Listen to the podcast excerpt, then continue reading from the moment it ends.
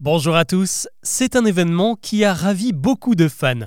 En novembre dernier, la superstar du reggaeton Bad Bunny a folé les compteurs avec son nouveau titre Nostalgia en collaboration avec Justin Bieber et Daddy Yankee.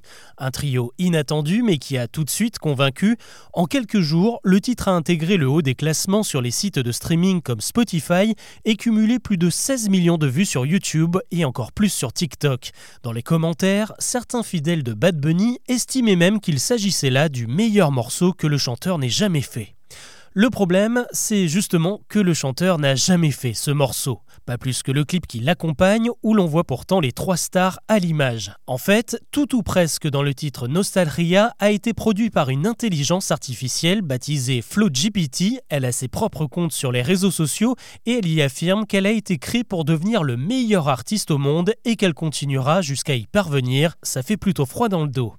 Car GPT n'est pas la seule intelligence artificielle à partir à la conquête des charts. En avril dernier, les chanteurs Drake et The Weeknd se sont retrouvés eux aussi associés dans un titre généré par un robot qui a même failli être nommé à la dernière cérémonie des Grammy Awards. Chez nous, en Europe, Angèle en a également fait les frais, tandis que certains s'en sont amusés comme David Guetta qui a lui-même ajouté la voix d'Eminem à l'un de ses titres. Mais une fois que l'on met l'effet waouh de côté, cette tendance pose de sérieux soucis à toute la filière musicale. Déjà parce qu'il y a un gros problème de droit, car pour créer ces morceaux, les intelligences artificielles se nourrissent des véritables chansons des artistes, de leurs mots, de leur voix et même de leur image pour fabriquer les clips plus vrais que nature. Une IA a-t-elle le droit de gagner de l'argent en utilisant une matière première qui ne lui appartient pas? Évidemment que non.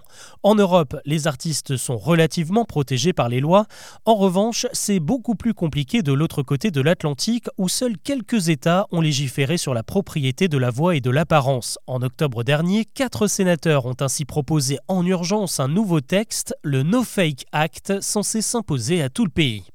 Enfin, pour éviter que les fake songs ne suivent le même chemin que les fake news sur le net, les plateformes passent elles aussi à l'offensive. L'été dernier, Spotify a fait le ménage et supprimé des milliers de morceaux générés par des IA de son catalogue.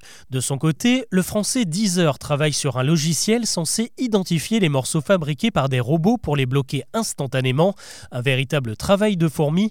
Chaque jour, 100 000 nouveaux titres sont téléchargés sur les différentes plateformes de streaming.